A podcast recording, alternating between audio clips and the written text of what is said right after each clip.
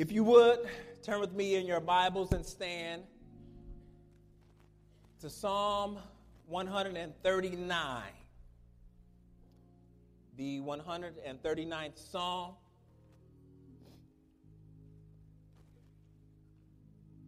We'll be reading together specifically verses 23 and 24. However, as we dig into the text, we will go through the entire psalm this morning.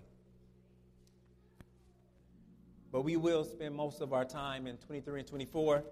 And as you turn, just want to say welcome to all of our guests. If we have any guests in the house today, it is a privilege to have you. We thank God for you. We pray that the Word of God will just penetrate and impact your heart in a marvelous and mighty and special way this morning. Also, this is just a small break to have us consider this past year and going into the new year. We will pick up our study in Joshua in the new year, either the first or second Sunday, but we will be back in Joshua as the Lord is fueling us by faith. Amen? Amen. Psalm 139, verses 23 and 24. This is the word of God. Hear the voice of Christ. Search me, O God, and know my heart. Try me and know my thoughts. And see if there be any grievous way in me, and lead me in the way everlasting. Let us pray. Father, indeed, you are excellent. There is no name above your name. For truly, we all will submit and bow and bend the knee to the name that is above every name, Jesus Christ, our Lord. And Holy Father, as we come before you this morning, we do so in the name of Jesus. There's no other way that we can stand before your mighty throne of grace.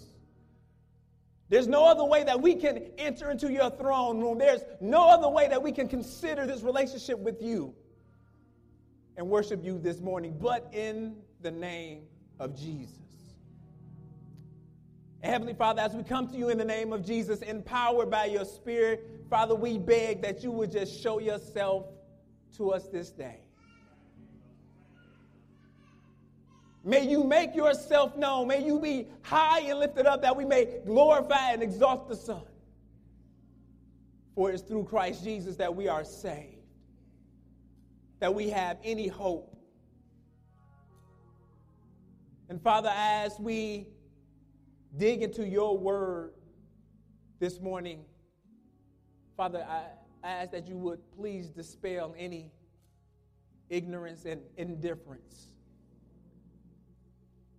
that you will bring forth illumination, that which was dark we will now be able to see because of what your word declares to us. We will take your word to heart. May your word be a lamp unto our feet and a light unto our path. May we hide your word in our hearts that we may not sin against you, O God. Father, prepare us to finish 2015 well, yet looking forward to what you are doing and what you will do through your people. So, Father, we bid and beg you to have your way in this place today. Jesus' precious and holy, magnificent and mighty name we do pray. Amen. Amen. You may be seated.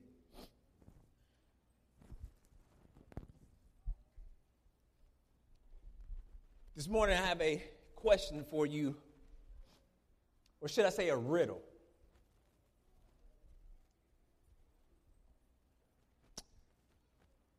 What are the two most frightening but yet beneficial household items in your home? Think about that for a minute. What are two of the most frightening yet beneficial items you have in your home. You got it? Dare I say, two of the most frightening yet beneficial things in your home would be the mirror and the scale.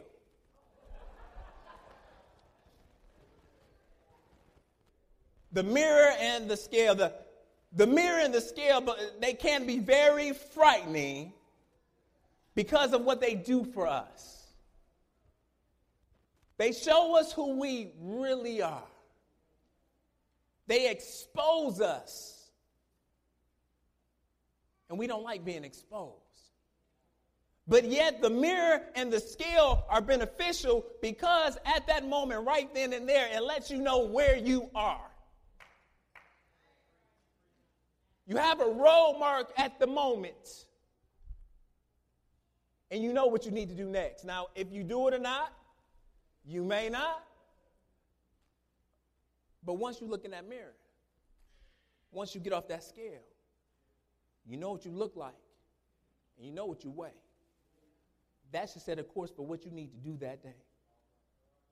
And the end of the year can be something like that as well.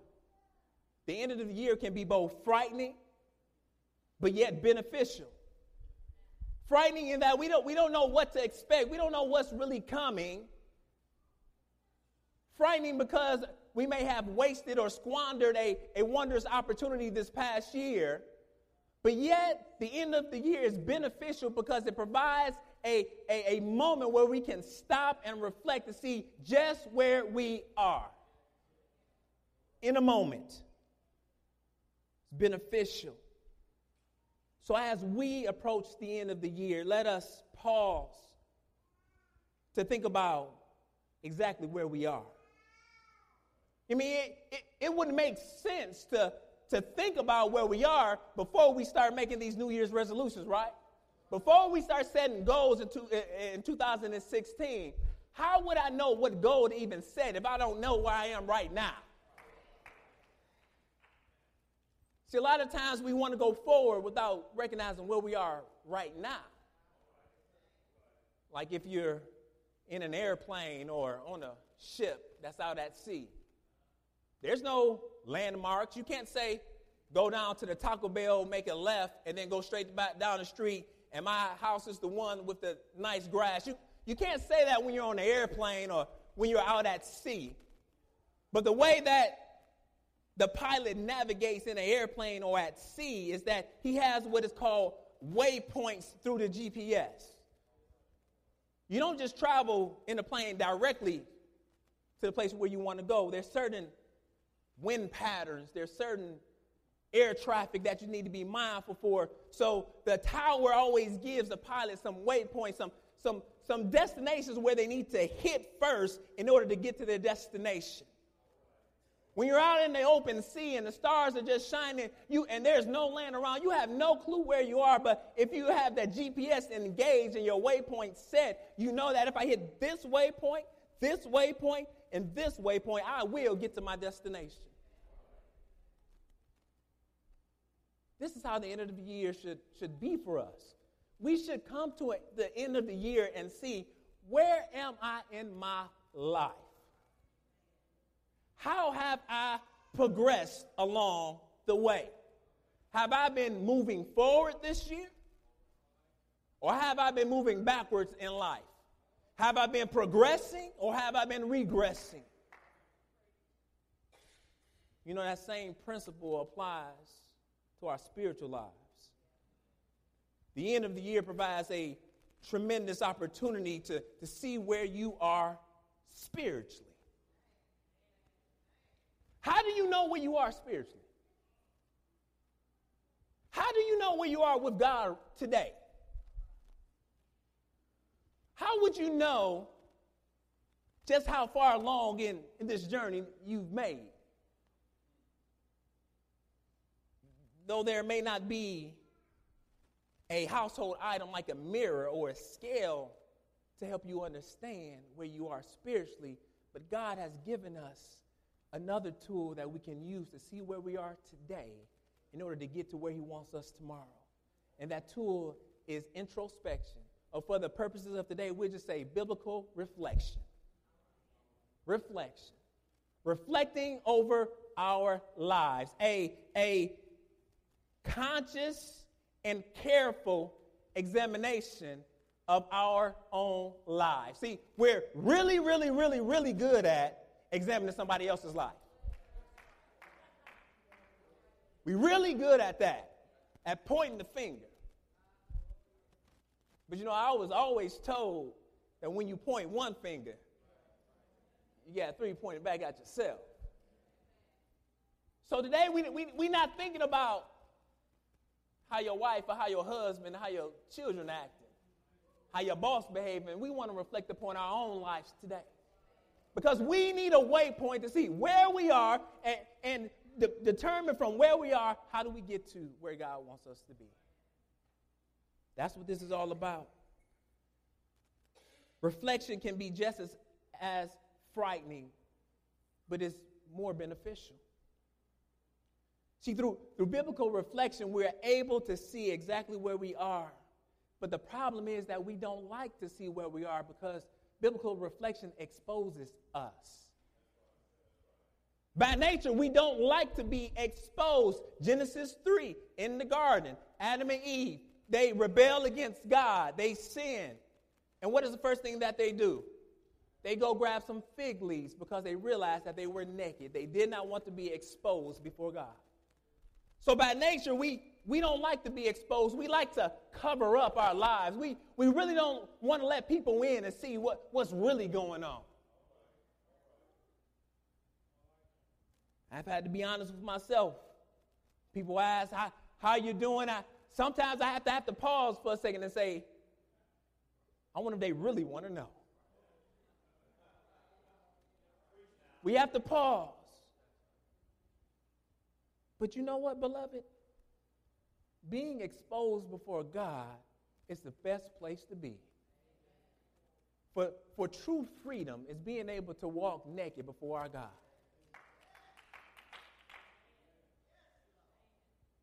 You ever been in a house all by yourself? No kids and nobody else around. There's a tremendous amount of freedom with being able just to walk around like a newborn baby. That's where God wants us to be before Him, where we have tremendous freedom in His presence. There's no hindrance. There's no stuffiness. There's no problems, no issues. Where we can just stand before God and say, Lord, here I am.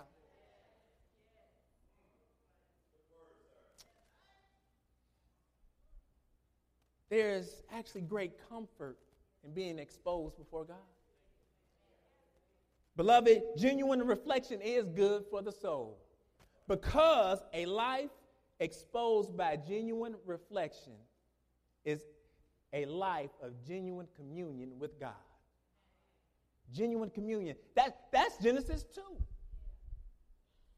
God creates the man and the woman, and at the end of chapter 2 it says, and the man and the woman were naked and not ashamed. What does that mean?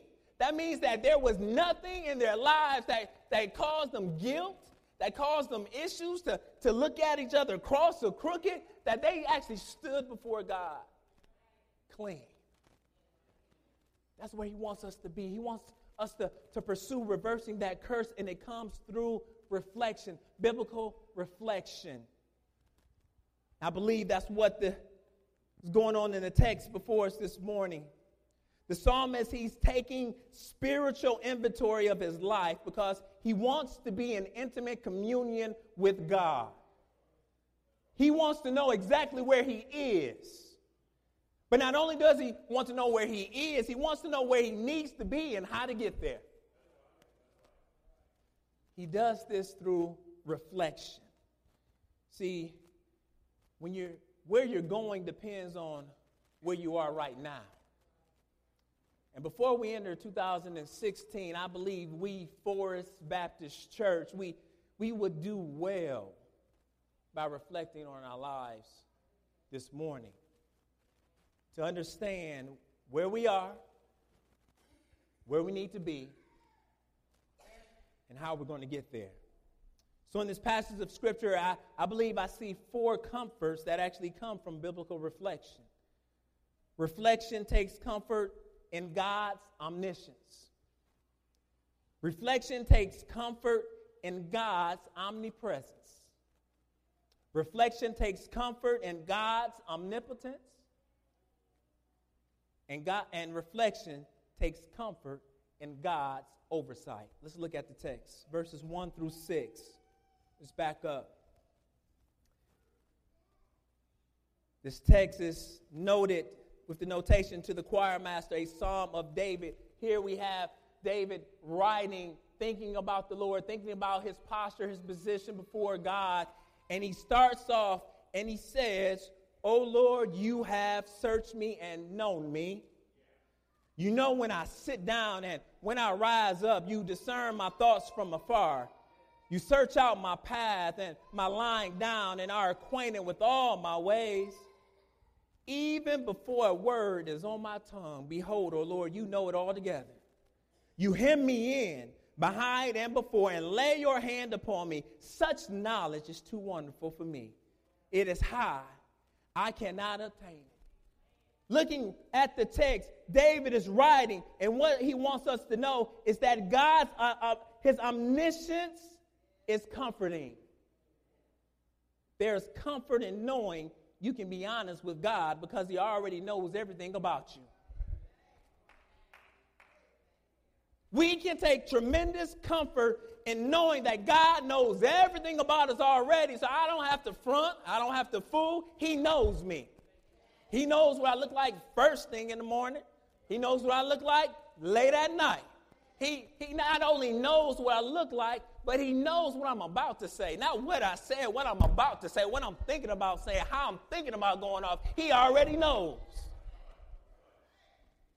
He says in the text, you know when I sit down and when I rise up, you search out my path and my lying down are acquainted with all my ways. He knows everything that is going on in your life.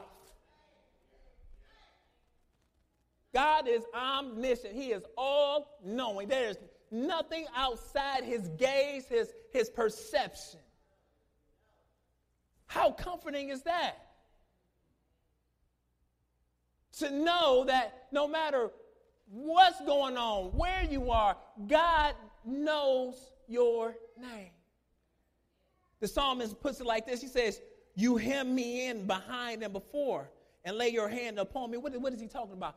Because God is omniscient, he knows everything that's going on, so he's able to protect them. As a matter of fact, what he's saying is, God, you can't be caught off guard. Because before I move, you're already there. And where I take my step from, you're already there. You're in front of me and you're behind me. You're on every side. I can't move without you knowing what's going on. You hem me in. I mean your hand. You know where he knows where you are. Spiritually speaking, you will never be on a milk carton because God knows where you are. You're never lost. Such knowledge is too wonderful for me. It is high. I cannot attain. I can't understand this God who knows everything about me. He knows what I'm about to say, what I said, but yet he doesn't leave. Oh, Lord. He knows how foolish, how sinful, how wicked. He knows how trifling.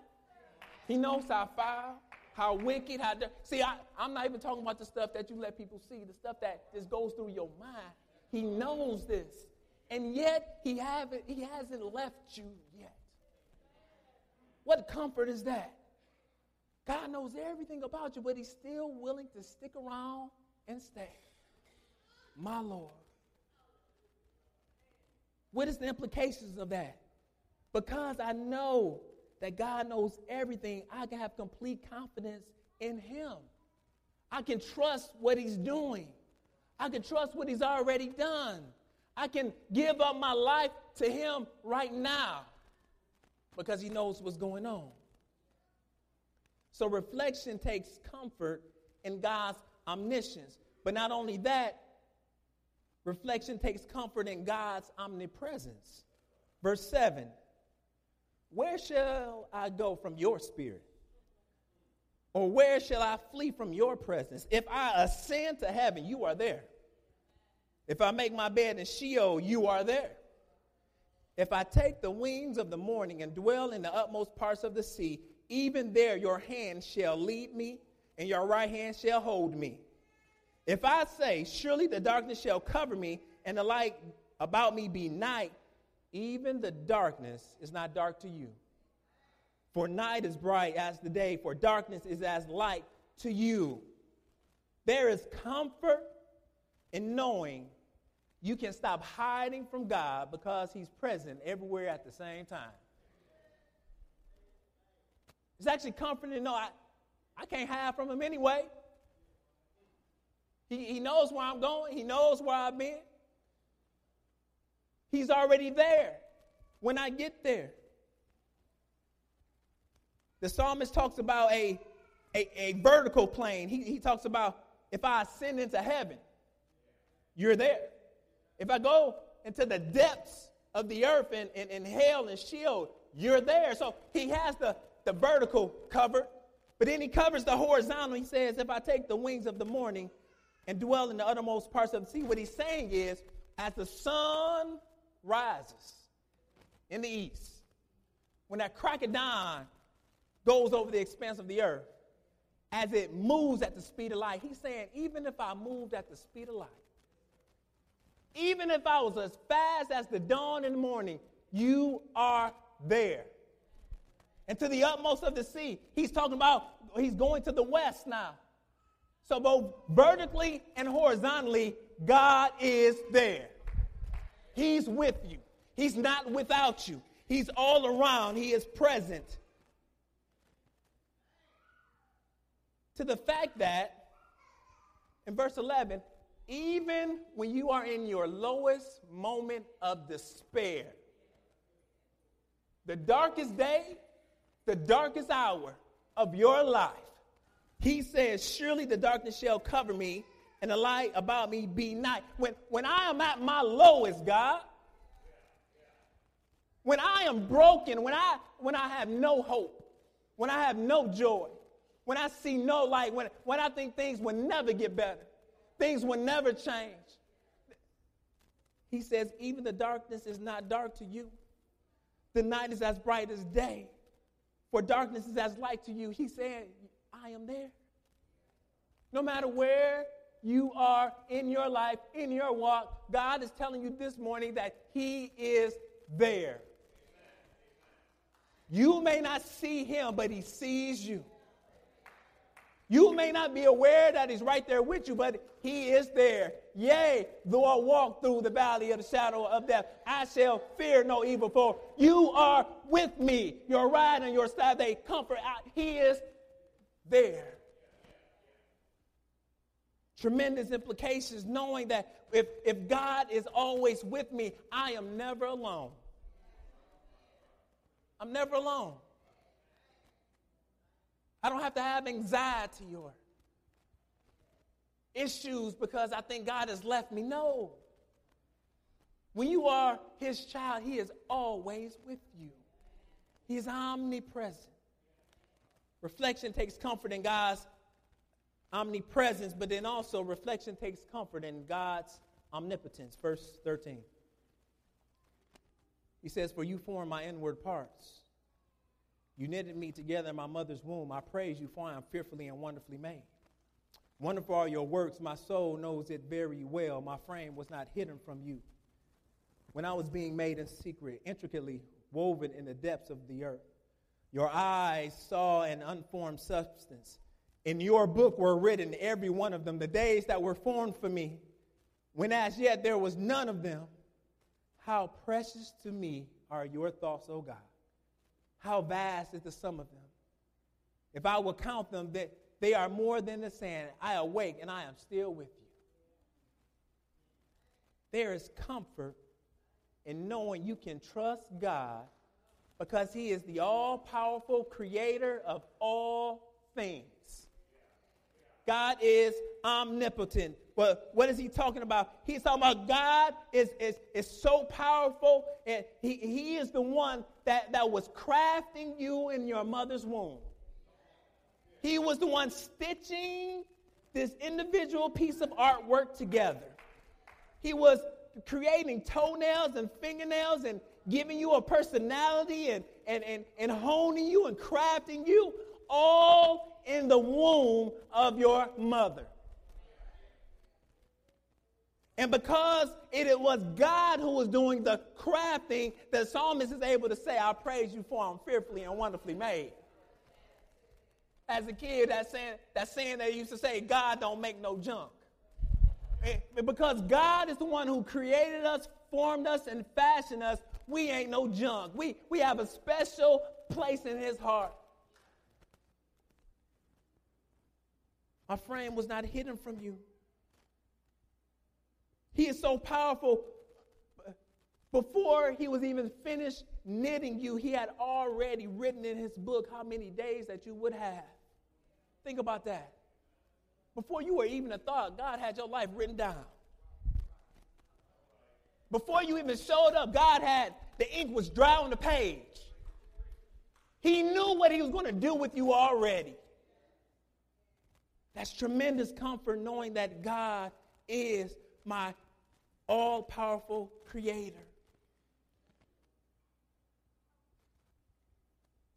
The psalmist is looking at, and God's attention to detail of my life reminds me that he cares about my life.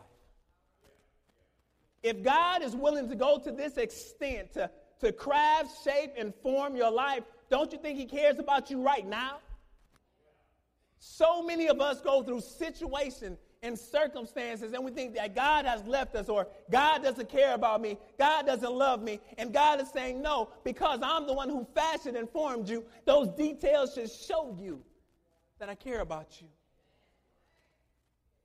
that you are not forsaken, that you are not lost. Reflect upon these things. This attention to detail. Reflection takes comfort in God's omnipotence. Now, verse 19, this is where we spend most of our time this morning, the time we have left. Reflection takes comfort in God's oversight. Verse 19, oh, that you would slay the wicked, O God. O men of blood, depart from me. They speak against you with malicious intent. Your enemies take your name in vain. Do I not hate those who hate you, O Lord? And do I not loathe those who rise up against you? I hate them with complete hatred. I count them my enemies. Search me, O God, and know my heart. Try me and know my thoughts. And see if there be any grievous way in me, and lead me in the way everlasting.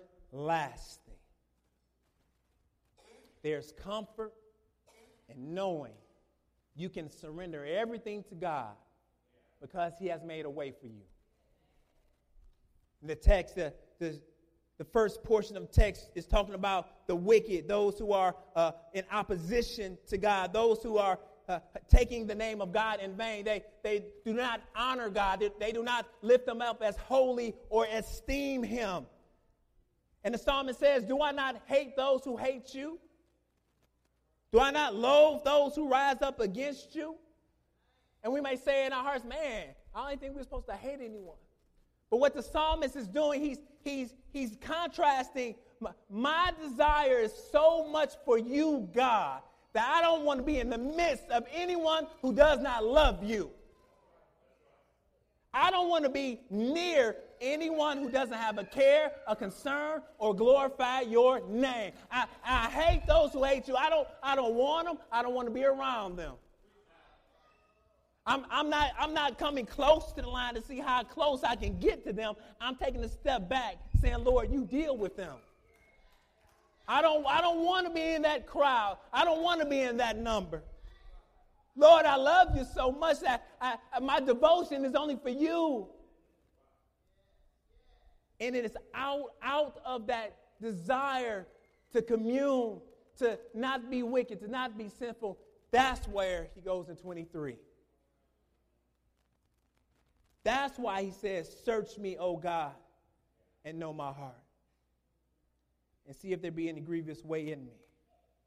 And lead me in the way everlasting. You know, it would be foolish to need surgery, but to tell the doctor that you can't take off my clothes to do surgery. What sense would that make? I know the gowns that they give you aren't the most appealing. They aren't that fashionable. But if I require surgery, it would be foolish of me to tell the doctor that I'm not taking off my clothes. What am I saying? It would be foolish for me to say, Lord, I love you. Lord, you're excellent. I want you to do marvelous and wonderful things in my life. But, Lord, I'm not willing and ready for you to expose my sin. Lord, I'm comfortable where I am. I'm just going to hold on to that. I'm not going to get rid of it. I'm not going to take it off. But, Lord, I still want you to use me. But I know I need surgery, but I'm not taking my clothes off. God is saying, if you want me to do surgery on your heart, to cut away that dead flesh, that dead man who wants to rise up against you, if you want me to do something with your life, you got to take off your clothes. He wants us to stand exposed before him. Not making excuses, not coming up with why we couldn't obey, not talking about our situation and circumstance. He wants us to show up and say, search me, oh God. Search me and know my heart. Try me and know my ways. And see if there be any grievous way. And Lord, do surgery on me. I don't want to be like the wicked. Cut it away. Anything that you find that is not of you, cut it away. Look at the text. He says, search me, O God. This is a external examination. This is put your hands up against the wall and spread. A divine pat down is what he's desiring. This is an invitation to get in my business, God. I want you to go in my pockets and turn them over. I want you to take off my shoes and empty them out. I want you to check my waistband to make sure no contraband is in them. God, I want you to pat me down so I won't have anything on me that would not be appealing to you. Search me, oh God, and know my heart. What is he talking about? He not only does he want that external examination, he wants God to examine his motivations. Did you know it's possible to do a bunch of good stuff for the wrong reasons? Don't you know that it's possible to show up at church every Sunday because it's the right thing to do, but in your heart, you're hard against God. You don't want God to tell you anything, don't want people in your business, don't want to be accountable, you want to live life your own. Did you know that it's possible on the outside to look like you got it all together when you really don't, when the inside is breaking apart, falling down, it's in shambles. It's like one of those houses that they clean up the outside to make you want to purchase it, but as soon as you step through the door, you see what a wreck it is. He's saying, I don't want to be like that. Why do I do what I do? Show me, God. But then, in this Hebrew parallelism, he takes it and he says, try me and know my thoughts. This, too, means to examine, but this is a little different because this is the examination that will be performed by a jeweler or someone who deals with minerals. And the way that you can tell the purity of a mineral or some type of gem is that you put it under a little heat. So the psalmist is so trusting in an omniscient, omnipresent, and omnipotent God. He says, Lord, I love you so much. I'm willing to sit up under a little heat for a while. Try me. Turn up the heat a little bit on my life. Why? Because when the heat cuts on in my life a little bit, what? and know my thoughts, or your text may say anxious thoughts. What is he saying? Lord, when he comes in my life, you know how I really feel. When things ain't going my way, you know what I really say. When I've had a bad day, you know what's really going on in my mind. See, it's quite different to wake up in the morning and you've had your 6 or 7 or 8 hours of sleep, and you feel real good, and you get up, and you got brand new Christmas clothes, and you're able to go out. It's a shining, beautiful day, and you walking down the street. Matter of fact, you get in your car, and you drive. You get to the location where you're going, and you have a great time. People that you was looking for were there. People that you weren't looking for weren't there. And you had a beautiful, wonderful time. And it's easy to think good thoughts when you're having a beautiful, wonderful time. But what the psalmist is saying, he's saying, when I've only had 2 hours of sleep, and the alarm clock done went off, I done hit snooze 5 times. All my good clothes is dirty, so I got to wear the old stuff. My iron broke, so I left the house wrinkled. The lights was messed up in the mirror, so I missed that piece of soap that was hanging on my ear. I went outside. I tried to start the car, and the battery was dead. I had to call a cab, and they made me 20 minutes late for the job. And I had an important meeting to go to, but I missed the meeting, and my boss is upset. And now I'm supposed to come home and go to this dinner, and I don't know nobody there. They don't like me. I don't like them. He's saying, God, turn up the heat on my life, so I see what I really feel about you. We don't like that. We like the nice, calm, cool, collective days. But what the psalmist is getting at is God needs to turn it up, turn that heat up a little bit so you really know who you are. He needs to bring some difficulties into your life so you will really know that your faith is real. Your allegiance and your devotion. And then he goes on, and why am I doing this? Because I want to see if there's any grievous ways in me. Now, when we look at this word, we automatically think sin, but the text is actually, the word is actually the hurtful way, the way of pain. So what he's saying is, God, I want you to do these things in my life in order that I will not walk down a path that is hurtful to my life. I don't want to go down that road. I want to go down this road. It's like if you're getting ready to go back to your cubicle. There's 2 ways to get there. There's a short way and a long way. But the short way, that's where a bunch of bullies are. And if you go that way, the bullies are going to talk about you. They're going to beat you up. They're going to take your money and do bad things to you. But then there's the long way that you can go and get to your destination on time and fine. He's saying, like, Lord, show me how I am walking in the hurtful way in order for me to go the opposite way. Are we really willing to say that? Or are we looking for all the shortcuts? We want shortcuts. We want give me it fast. We don't want to be diligent. We don't want to be faithful. We don't want to be obedient. We want the shortcuts. But God is saying, no, not the shortcuts. Be faithful, and you will be blessed. But then finally he says, and lead me in the way everlasting. This way that is beautiful, this way that is good. My thoughts went to Psalm 16:11, which says, you make known to me the path of life. In your presence there is fullness of joy. At your right hand there are pleasures evermore. There's a way that God will lead you in that will be blessed.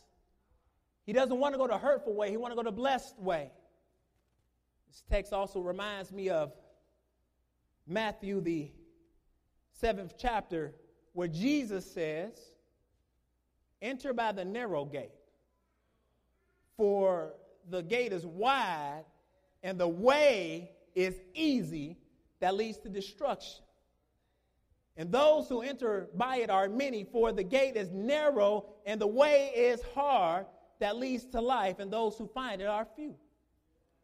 So I began thinking about this way. What way is he talking about? And I believe ultimately the scripture points us to John 14:6, where Jesus says, I am the way, the truth, and the life. No one comes unto the Father but by me. But well, what is the psalmist saying? I believe the psalmist is saying, I don't want to go with a hurtful way, but God, I want you to lead me to Jesus.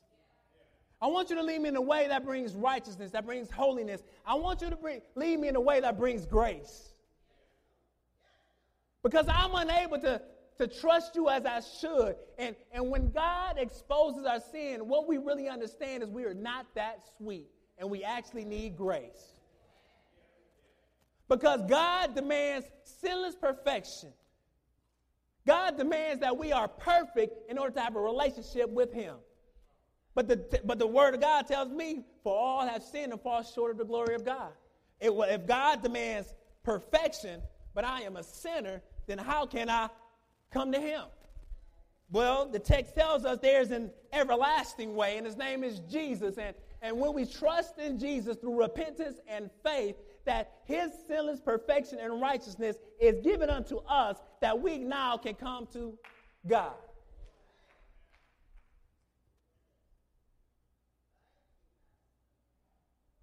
What is God doing in your heart right now?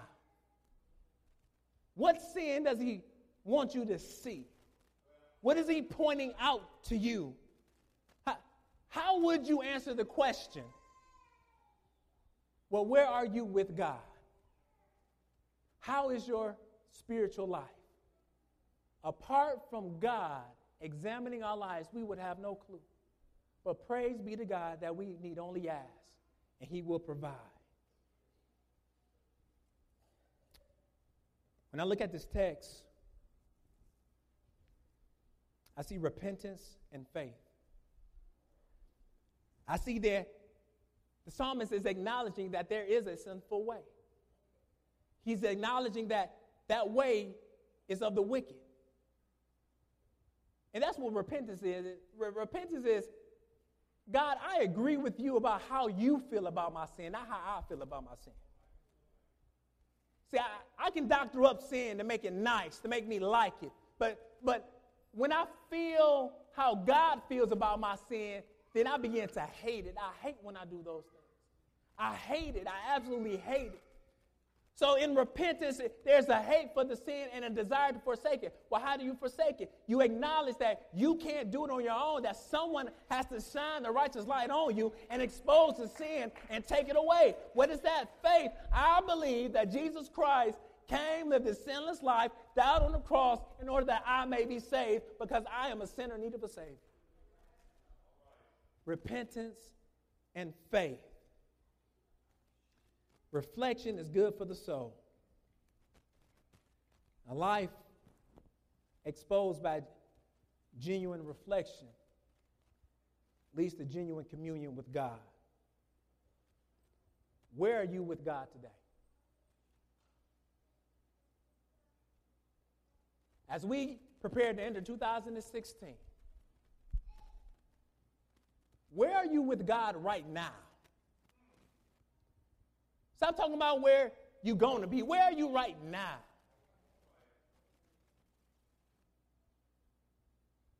Are you willing to invite God to examine your life?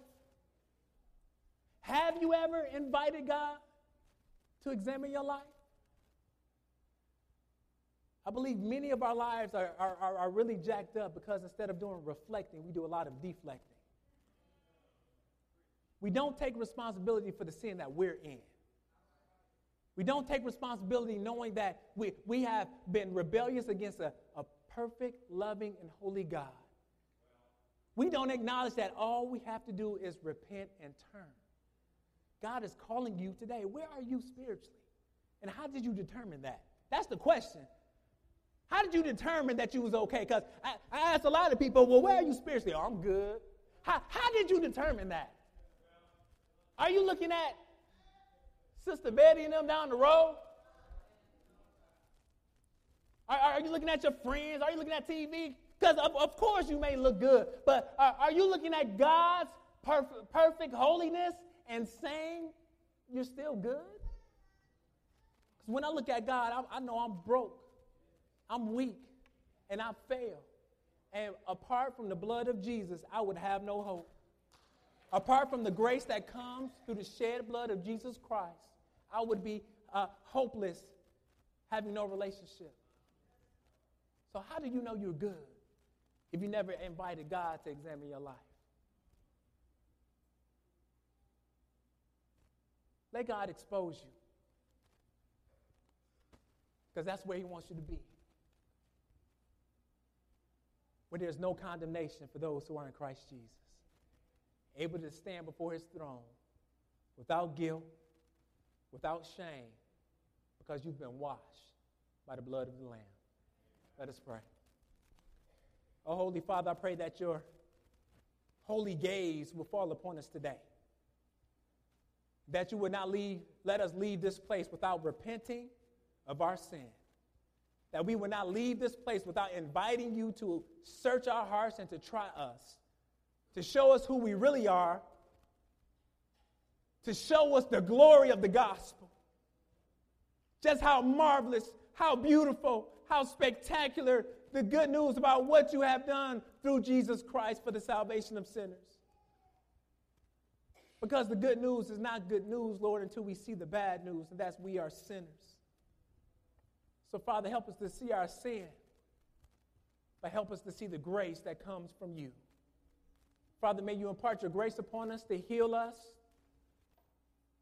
to drive us to you, to make us love you, to obey you, that we may be completely satisfied in you.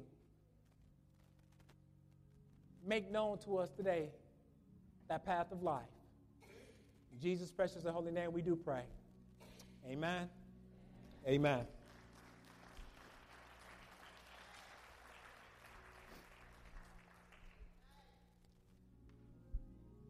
The text tells us the way